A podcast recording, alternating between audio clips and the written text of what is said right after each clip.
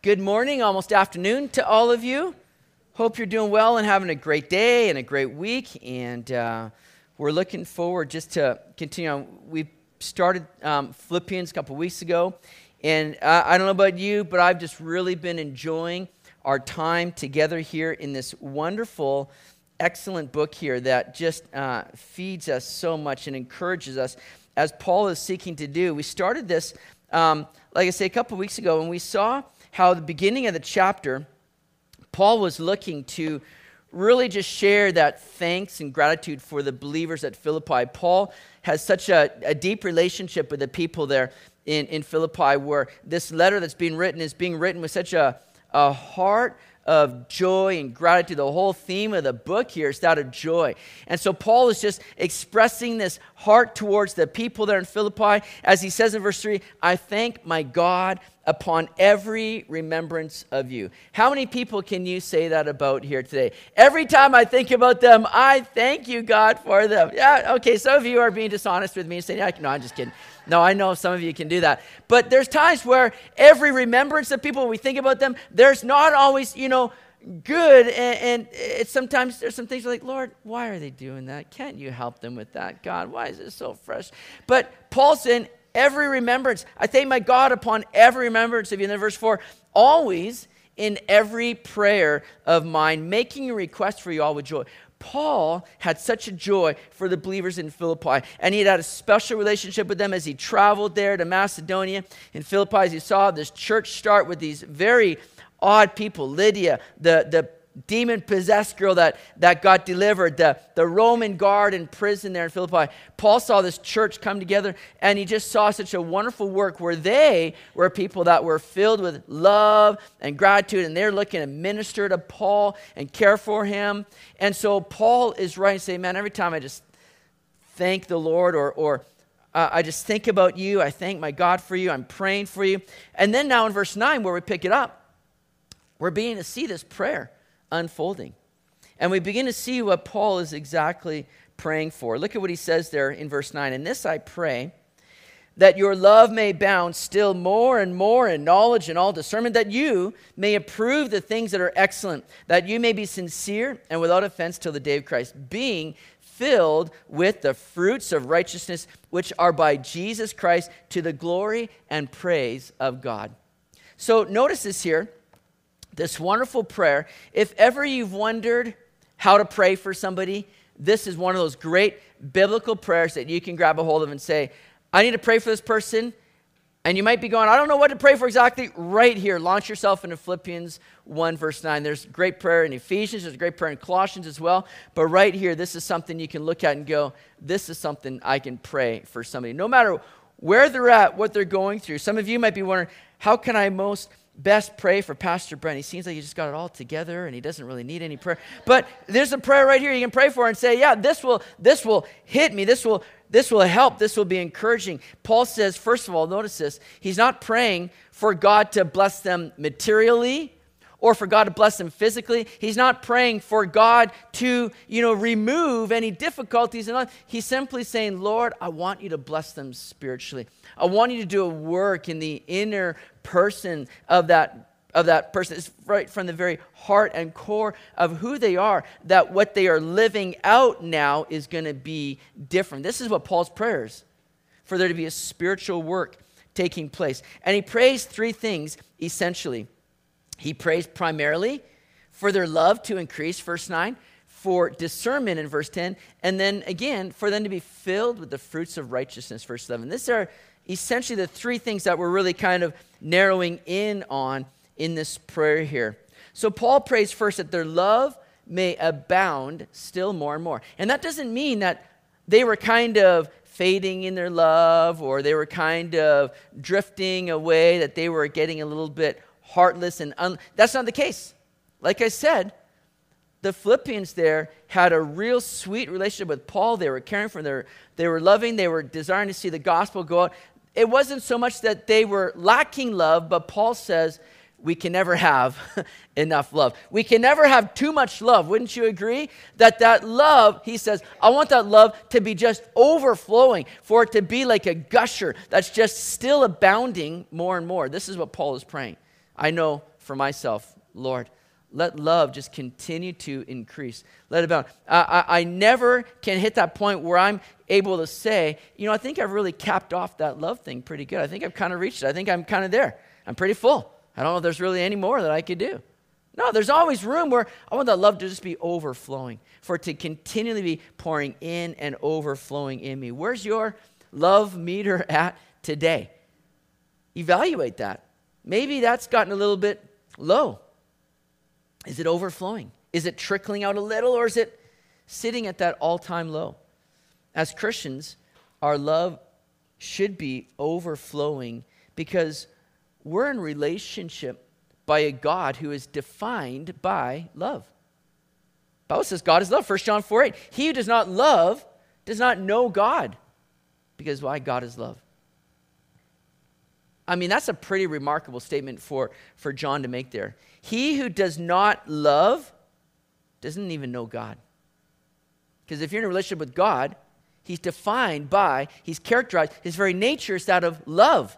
And if you're in a relationship with him, then you ought to be loving, overflowing, still abounding more and more in love, just as the very one whom we're living for and serving is a God of love. And just as we've been seeing how our joy is not based on circumstances around us by things going well, so too our love is not based on an emotion.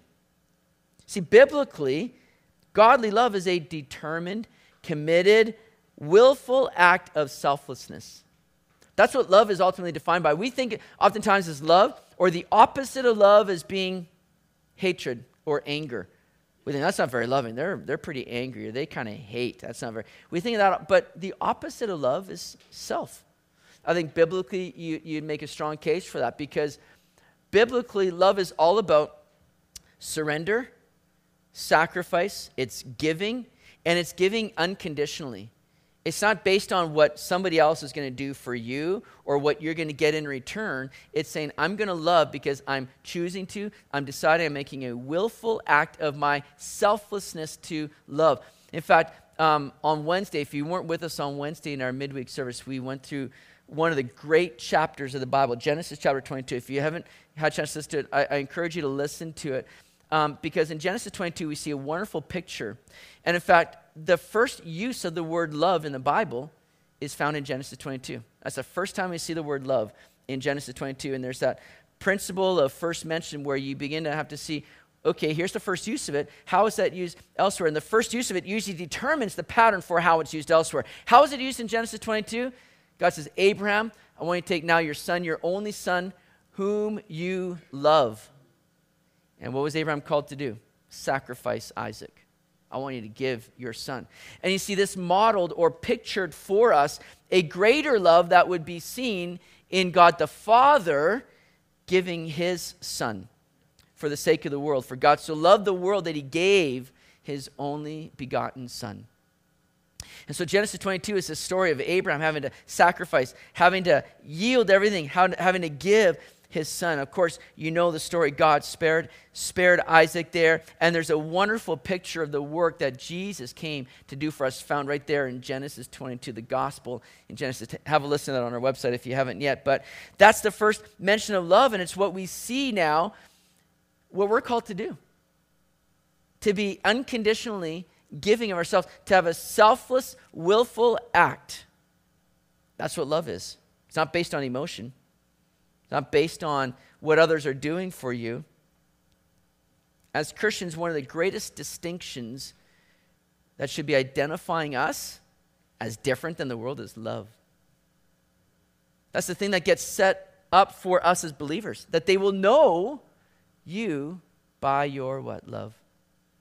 They'll know you by your love. And so if we're living in Christ and for Christ, that should be a real distinction, and Paul prays for them Oh, I, I just want your love to be abounding yet more and more.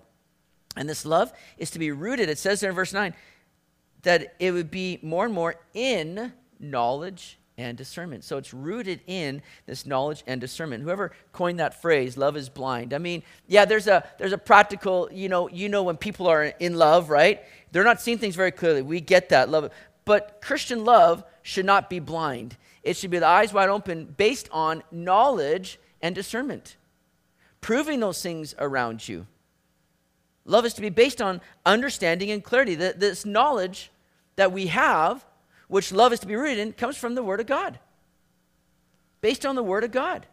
See, studying the Word of God as we do on Sundays and Wednesdays in our life groups, wherever, whenever Bible studies throughout the week, we study through the Word of God, not to come across as being more academic than others, trying to sound very scholarly. Well, did you know in the Greek what that word really means? Uh, you're probably not really understanding that very well. And we want to, that's not the point of having Bible study. The point of Bible study is so that we might go through the Word, but more so that the Word of God might go through us and that we might begin to know more the God of this Word. We, this is a means to an end where we grow in relationship with God and we know Jesus more. And as we know him and we know his love for us, then we begin to grow in greater love for him and for other, others. So we pray this love would be connected to a knowledge of God and his word.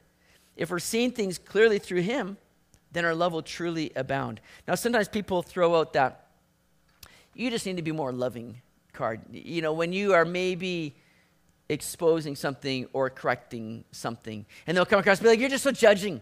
Just stop judging me. You need to be more loving. And there'll be those that'll throw that out, but understand something here too.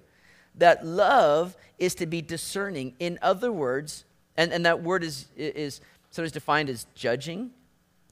See, love doesn't just say yes to all things. Love exercises sound judgment that again is based on the word of God. Hebrews 5:13 to 14 says as much, for everyone who partakes only of milk is unskilled in the word of righteousness for he is a babe, but solid food belongs to those who are full age, that is those who by reason of use have their senses exercised to discern both good and evil. So you're you're discerning the word of God or through the word of God and you're able to rightly divide things now as the Word of God does. See, sadly, many churches have shipwrecked themselves because they've not properly discerned or judged that which is good and evil. In, in, other words, what I mean is that there are some Christians that just want to walk in love and say, oh, well, you know what? We don't want to really deal with that. We don't really want to talk about sin. That's not too loving. So we're just going to let that go. And what happens is love begins to triumph over truth. And you can't have one without the other. Love and truth must go hand in hand. So Paul says, speak the truth in love. But there are those that say, well, I don't, I don't want to be, you know, judging or, or discerning in these things. I just want to be loving. I just want everybody to feel good. But then we overlook things. We, we excuse things we ignore things, and we do so to those people's detriment.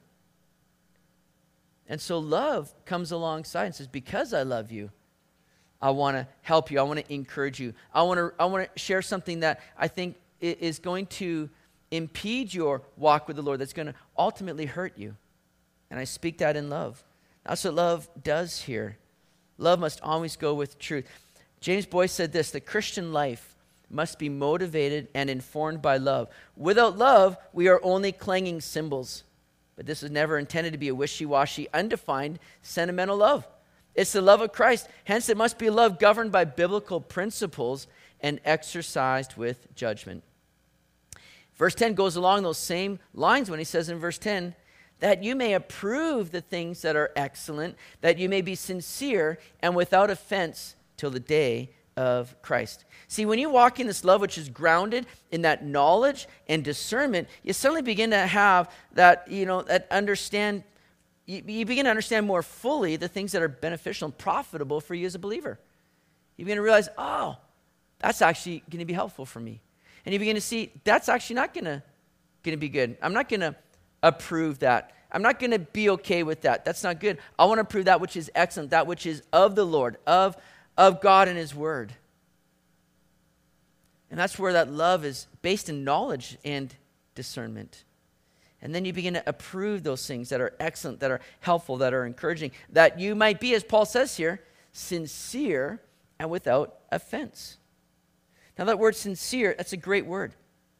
It means ultimately, there's only two cases of this word sincere in the Bible. We, we have translation you know, sincere English word used many times, but two times this Greek word is used, and it means to be examined by the sun's light. To be examined or proved by the sun's light. Now, in this day, you'd have an artist, let's say they're creating a nice statue out of marble, and they're chiseling away, they're doing this work, and they're spending hours, days, weeks on this thing. And they could be chiseling away, and then all of a sudden, like one kind of bad hit, suddenly this thing could crack. Or they could be working on the nose. Let's say they're doing a little bust of something. They're working on the nose and they're trying to get that nostril just rightly defined, you know, and suddenly they're chipping away, and all of a sudden, boom, nose just pops right off. Man. And then you're like going, all these, this work I've invested in this thing ruined. But what they began to do, what artists began to discover in this day is that you could take some of the wax or the, the marble powder and mix it with wax. And to form that solution they could put back on and basically restore. They could fill in the cracks. Or they could, you know, make another nose and sort of put that on. And they could sell that piece of art that it wouldn't all be lost. But yet, when people would buy that work of art and they'd take it home, back here in the Middle East, it gets very hot in the day. They put that on the patio. So as the sun is exposed on that, that nose begins to droop or those cracks begin to be seen for what they are. All the, all the imperfections suddenly begin to shine out as the sun comes down on it. That's this idea here. And so what, what these artists would begin to do to sell their stuff is they'd begin to sell it with a sign that said in Latin, sine cera. Sine cera meaning without wax. And meaning that you've got the real deal here. You've got uh, a, a piece of art here that is pure, that's genuine, that's not been corrupted in any way. And this is the term that Paul uses for being sincere. Prove the things that are excellent that you might be sincere, that you might not be fake, that there might not be things in you that are not right and true, so that you might live that life that is pure and flawless without wax. Basically, the idea is like not being hypocritical. See, don't, don't say you're one thing around one group of people and then live opposite that around a different group of people. It shows that you're not the real deal, shows that you're not being genuine. When the heat is on, are you melting away because you're not complete in Christ, having a true heart filled or abounding with his love? Hypocrisy does so much damage to the witness of the church. I pray, like Paul is praying, that you might be sincere and be found without offense till the day of Christ. Now, we talked about that day of Christ because he mentions it again at the end of verse 6. We talked about that last week, right? Great, great word there. And that day of Christ speaks of when we will be with Christ, when we will see him face to face. For some of us, that's going to happen at the rapture. When Jesus comes back to gather his bride, the church, and bring them home to heaven before the tribulation period starts. For some, that will happen at your death when you see Christ face to face, when you move on into glory. And I believe that day is coming very soon. Not, sorry, not your death, uh, not, yeah, not you dying. The, the rapture part, that's what I believe is coming very soon. I believe the Lord is coming soon. And so the idea is this let us not be wasting our lives. Let us not be living lives that are not being true and genuine and sincere and without offense. Now, listen, that word offense, you look at that and you go, How am I ever going to do that? I'm like, offensive, like, you know, every hour of the day. Like, how am I going to be without offense? Listen, the idea of being without offense does not mean not being without sin because we all fall short. We recognize that, we understand that. But the person that lives without offense is the one that owns up to his faults, confesses them, and seeks forgiveness from Jesus and others who they might have wronged. They know there's nothing left hidden or covered up. They're not taking that wax solution and trying to cover things up and say, I don't really want to deal with this. I'm just going to put on some mask and try to act like everything's fine. Without offense means you are open, you've laid everything bare, you've dealt with those things. It may not mean you're perfect, but we're not going to be perfect until the day of Christ. That's what Paul says in verse 6. He says there that being confident in this very thing that he who began a good work in you will be faithful to complete it until the day of Jesus Christ. We're not going to be perfect until we see Christ, because when we see him, then we shall be made like him, for we shall see him as he is. But until then, we say, Lord, I don't want there to be anything insincere. I don't want there to be anything offensive. I don't want to be trying to cover up things in my life. I want all things to be exposed, to be dealt with, to be brought before you, Jesus, that people might know, man, what how I'm living right now is how I live 24/7. I'm not putting on a show, I'm not putting on a front, I'm not putting on a mask when I come to church and outside during the week I'm living as a different person. No, I'm the real deal. How I live at church is how I live through the week and I do what I say, and more so, I do what the Word of God says to do. That's what I want to follow here. That's living sincere and without offense. And then Paul says, being filled with the fruits of righteousness, which are by Jesus Christ, to the glory and praise of God. This fruit is the fruit which living righteously produces in our lives. Now, we don't try and manufacture that fruit to be seen as right. Again, that's hypocritical, where we try to put on this front, like, okay, I want the fruit of righteousness to be seen, so I'm just going to really will that into being. I'm going to put it, I'm going to try to really manufacture this, make it look like I'm very righteous. See, this doesn't come in a phony way, in a fake way, by trying to manipulate or, or you know, will this into being. This fruit is the natural byproduct of living righteously, and living righteously can only be accomplished as we are connected to the righteous one, Jesus Christ. As we remain in him. That's as much as what Jesus says in John 15, verse 4 to 5 Abide in me, and I in you. As a branch cannot bear fruit unless it abides in the vine, neither can you unless you abide in me. I am the vine, he says, and you are the branches. He who abides in me, and I in him bears much fruit. For without me, you can do nothing. Say that with me. I can do nothing without Christ. All right? Make sure you understand that. You can't do anything. You need Jesus. You need to be connected to Him. Bearing fruit is not something we do. Bearing fruit is something that comes very naturally by abiding in Jesus and being connected to Him. Lawrence of Arabia was in Paris after World War I. He was there with some of his Arab friends, and he took some time to show them the sights of the city the Louvre, the Arc de Triomphe, Napoleon's tomb, and this other thing that I butchered big time in the other two services. I'm not even going to say it now. Another, uh, another big place there in Paris. Anybody want to say it for me? Uh, pardon me? Thank you. That's the one. Man, I said it like just way terribly the first service, and then I tried better the second service, still butchered it. And then I had somebody coaching me during, in between the second. Here's how I say it. And I was in a workshop with them for like half an hour, and I still can't get it. And I'm, I'm oh, but that's it. Can you say it again? Champs-Élysées. Champs-Élysées. Okay, yeah. All right. Okay, you get the idea. All right. So they're there. They're seeing all the sights, right? Lawrence, Lawrence of Arabia, you've forgotten that. Let's just move on. Okay, but no, Lawrence of Arabia is in Paris with his Arab friends. They're seeing all the sights. It's wonderful. They found little interest in those things, however. The thing that really interested them was the faucet in the bathtub of their hotel room. See, they spent much time there turning it on, turning it off. They thought it was wonderful. All they had to do was turn the handle and they could get all the water they wanted. Sometime later, when they were ready to leave Paris and return to the east, Lawrence found them in the bathroom trying to detach the faucet. You see, they said it's very dry in Arabia. What we need are faucets. If we have them, we'll have all the water we want. Lawrence had to explain the effectiveness of the faucets, that it did not lie in themselves, but in the, in the immense water system, uh, the immense system of waterworks to which they were attached. He had to point out that behind this lay the rain and the snowfall from the Alps running down through all the pipes that would eventually make its way through the faucet. See, many people are living lives that are as dry as the deserts of Arabia. They have the faucets, but there's no connection to the pipeline. And they need to come to God through Christ. Other people might be parched, but they're parched for another reason. There, there's impurities there that are choking out that line. See, your happiness, your joy in Christ lies in you being connected to the source, to Jesus Christ. You need to come to Christ for cleansing, but as you come to Christ, you see that He makes you fruitful. It's all connected to Him.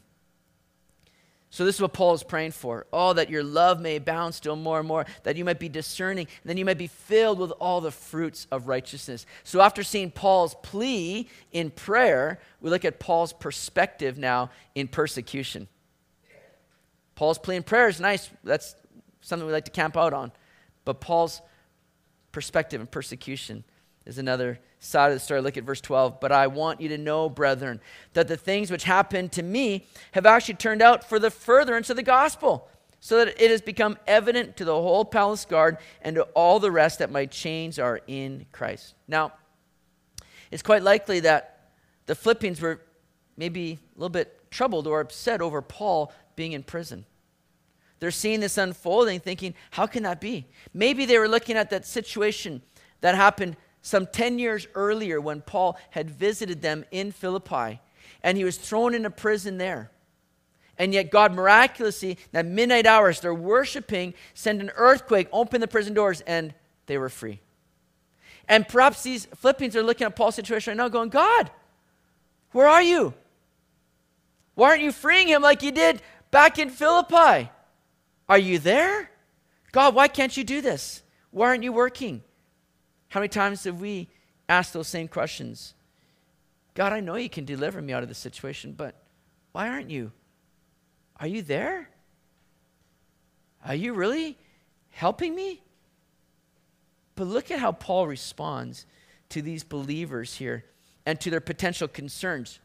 Because he says there in verse 12, listen, all this stuff that I've gone through, my circumstances, all of this has happened actually for the furtherance of the gospel.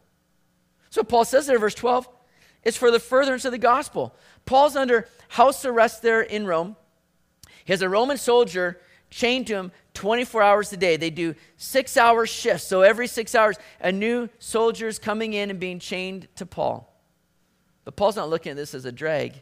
He's like a kid in a candy store. He's like, man, I want nothing more than to take the gospel up, but God, you're bringing the people right to me now and they can't go anywhere. They're chained to me. I've got a captive audience for six hours. You know how much damage I can do in six hours? And this is Paul going, Thank you, Lord. He's like living the dream right now. He's not worried about, he's not bummed out about being in. He's like, Thank you, Lord, because all this is happening for the furtherance of the gospel. And he's relaying this to the church in Philippi, saying, Take heart, be encouraged, because God's at work in all this.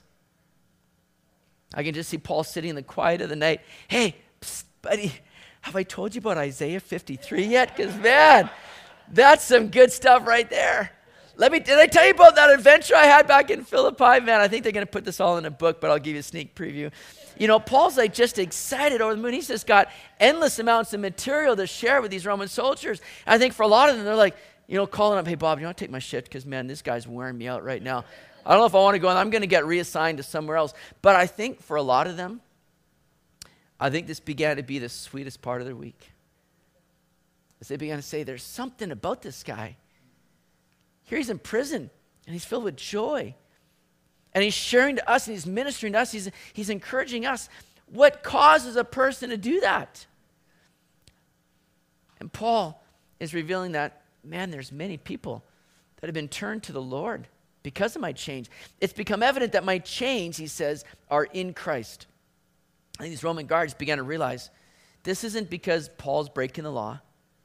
This is something that God is doing, and God's in charge. And God's brought him here to further the gospel. And these Roman guards, I think, after a while began to go, oh man, I'm going to I'm going to take a double shift. Because six hours just wasn't enough with Paul. I want to have a little bit more time. And they're being pointed to Jesus. And they're experiencing the blessings of the Lord. See, Paul? Paul's not concerned about his predicament. He's not concerned about how this might look on his image or this interrupting his goals. On the flip side, he's not sitting here going, man, this might really work to my advantage. Maybe when I get released, I can go on a big publicity tour, share about, you know, life in prison as a martyr for Christ. Like that's going to sell some books, I think. Paul's not looking at this in a selfish way. His only desire is to see Jesus promoted and the gospel go out. That's what he's living for.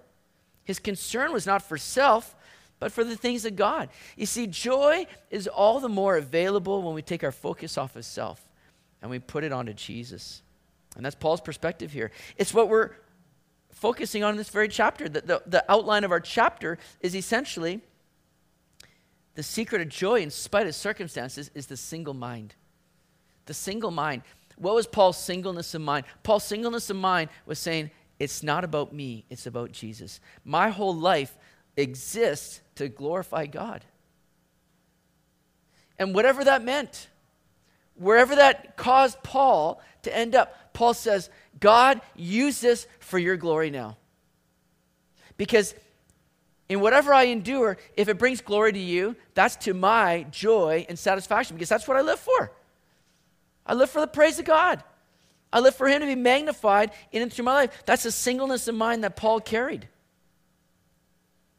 For Paul, all he cared about was the gospel going forth and Jesus Christ being magnified through his life.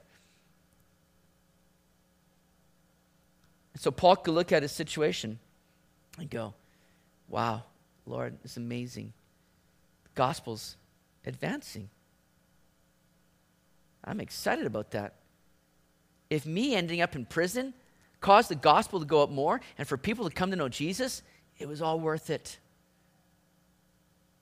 That's that singleness of mind that Paul has. And not only was Paul having a greater opportunity himself to share the gospel, but others were having a greater boldness now to share the gospel because of what Paul was enduring. Look at what we read in verse 14. He writes there, and most of the brethren in the Lord, having become confident by my chains, are much more bold to speak the word without fear. Some indeed preach Christ even from envy and strife, and some also from goodwill. The former preached Christ from selfish ambition, not sincerely, supposing to add affliction to my chains, but the latter out of love, knowing that I'm appointed for the defense of the gospel. See, there were those that were witnessing all that Paul was going through being in prison, being chained to a Roman guard, and they were becoming emboldened to share the gospel themselves. They're looking at this going, hey, if Paul can live that way and go through imprisonment, beatings, all these things, then why can't I? And in fact, some are being inspired by Paul to say, man, if he can go through this, then I want to stand with him. I want to support him. I want to be one like him that goes out and shares the gospel all the more. They're getting inspired, they're getting encouraged to go and share their faith. If Paul would do it and face imprisonment, then they too wouldn't back down at the slightest of opposition. And that's the, uh, the great reality that the Lord may use your trial, may use your situation to encourage and help others. You know what that's like? When you see others doing stuff for the Lord, and you're like, man, why aren't I doing that?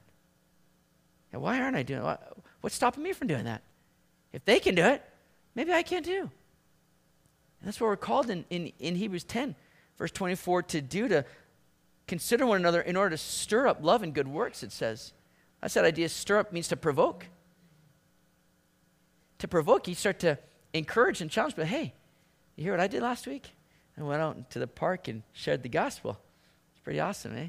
How about you? You, what'd you do last week? Oh, I went to McDonald's, had a good burger, you know? And you're suddenly going, man, that doesn't really amount to much, does it?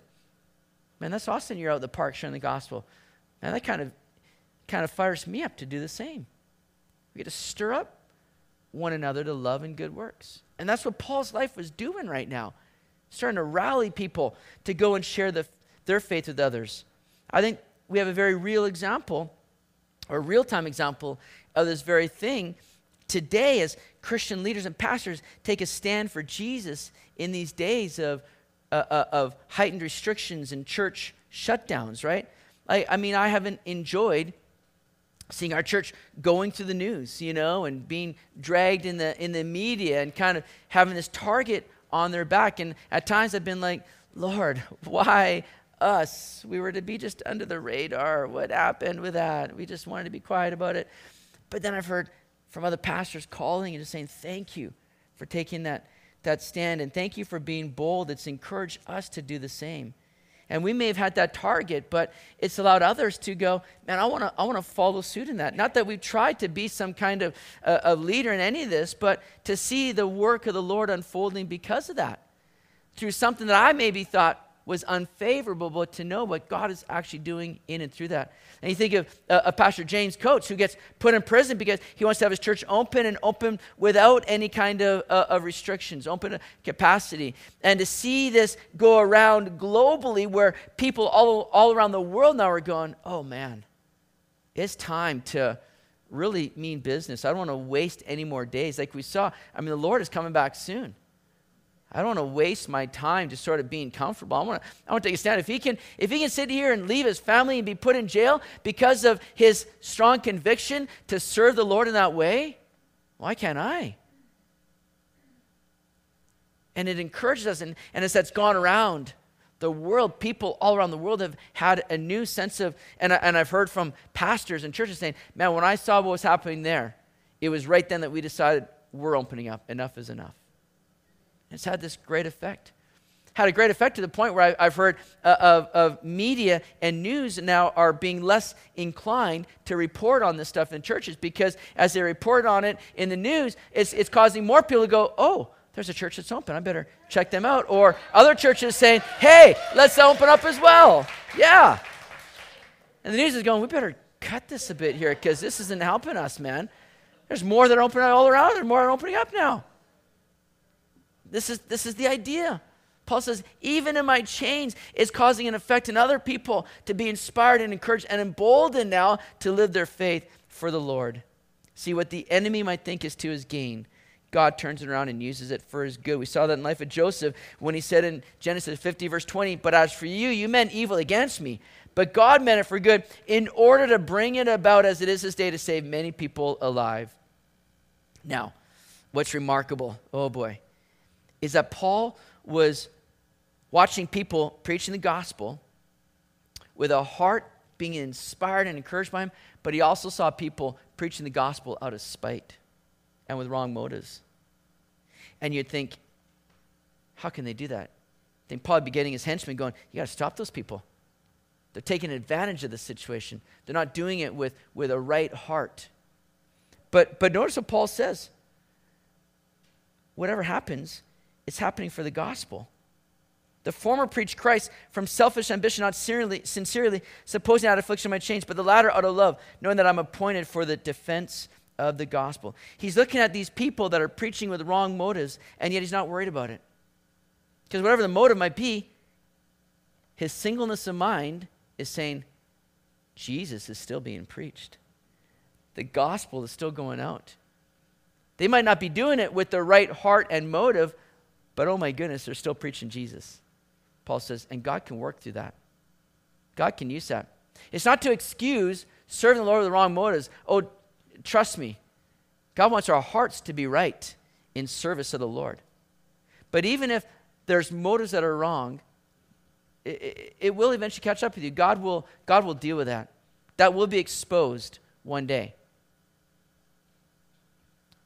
But yet, we understand that God still able to work through that. You think of some of these charlatans on TV, these televangelists, and they're preaching up and they're, they're just making a mockery of the gospel and they're, and they're asking for money and all this stuff. And yet, you hear about people that got saved. You're like, how did that happen? Because God is God. And God can still work that. It's again not to excuse that. It's not to say, so that's a good ministry. And it's not to say that. It's to say, man, God is so much greater than what we can ever think. And Paul's looking at the situation going, ah, you know what? I'm just going to leave that to the Lord. I don't need to defend. I don't need to fight. I don't need to go against those people. The Lord will take care of it. And in the meantime, if they're preaching Christ, hey, praise the Lord. People are going to get saved. That's what Paul is seeing here. That's what Paul is delighting in, enjoying in. He says in verse 18, What then? Only that in every way, whether in pretense or in truth, Christ is preached. And in this I rejoice, yes, and I will rejoice. For Paul, his life was all about Christ.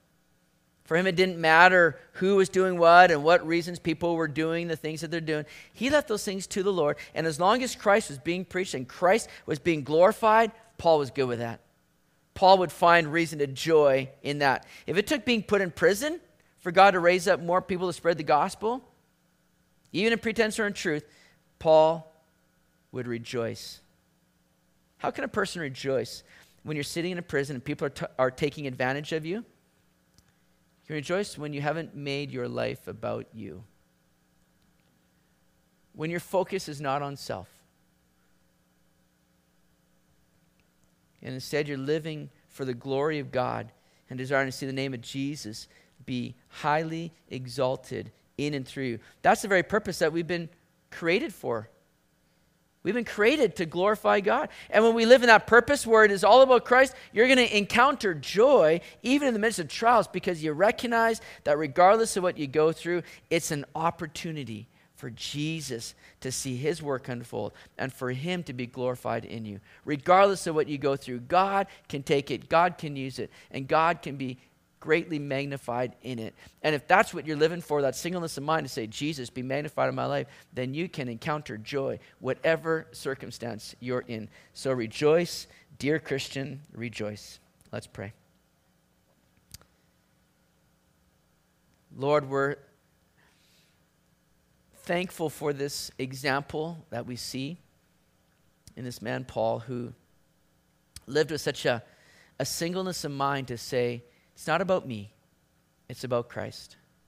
It's about Christ being lived in me and through me and glorified by my life. Paul lived that in such a way where it didn't matter what he went through, he could be joyful and rejoice. Because, God, we know you're sovereign and in control, and you're working out all things for your good. So, Lord, I pray that you'd help us to have that singleness of mind, to stop living with a focus on self, but rather a heart that says, Jesus, let my life be used for you and your glory.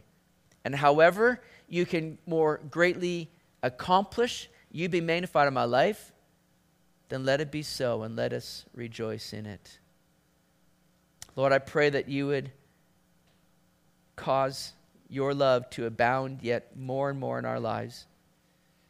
And you'd allow us to walk in discernment and be filled today with the fruit of righteousness that comes simply by being connected to you, abiding in you. Lord, may we serve you faithfully. May we serve you with joy. And may you be exalted in our lives, we pray. Amen. And if you're here today, maybe you're watching online, or maybe you're here today and, and maybe the gospel is something that is new to you. And you don't know where you sit or where you stand with God today. I want to give you some good news because that can all change in a moment to where you know and are assured that you are right with God. You are not right with God by what you do. You're not right with God by living a good life. You're right with God by confessing your sin and your need for forgiveness. And the great thing is, is that God sent his son Jesus to come in this world as one of us, took on humanity. Fully God, fully man. He died on a cross. In doing so, he paid the penalty for your sin and my sin. He died and he rose again, securing life for us, defeated sin, death. He's given us that assurance of eternal life to those that believe in him. And to believe in him means you put your faith and your trust in him and not yourself. The Bible simply says that you need to confess your sin. You need to turn from it and put your trust in Jesus. And when you do, you become a born again new creation. That's a free gift that God gives you, but you need to simply call out to Jesus. And if you haven't done that before and you're not assured of where you will go when you die, know that that can change right now by putting your faith and trust in Jesus. Would you do that today? Pray a simple prayer saying, Jesus, I confess I'm a sinner. I'm in need of forgiveness. I turn from that I put my trust in you. Come into my life, be my Lord and my Savior. Let me live for you now. Thank you for life. Thank you for forgiveness of sin. I give you my life now. And when you pray that, you become a child of God. It's all by His grace. Would you receive that today if you haven't? And if you have, come and share with us. Email the church, or if you're here, come and talk to me after. I'd love to share more with you about that. All right, worship team, where are you? Come on up, worship team. We're going to close with one song here. Let's stand together.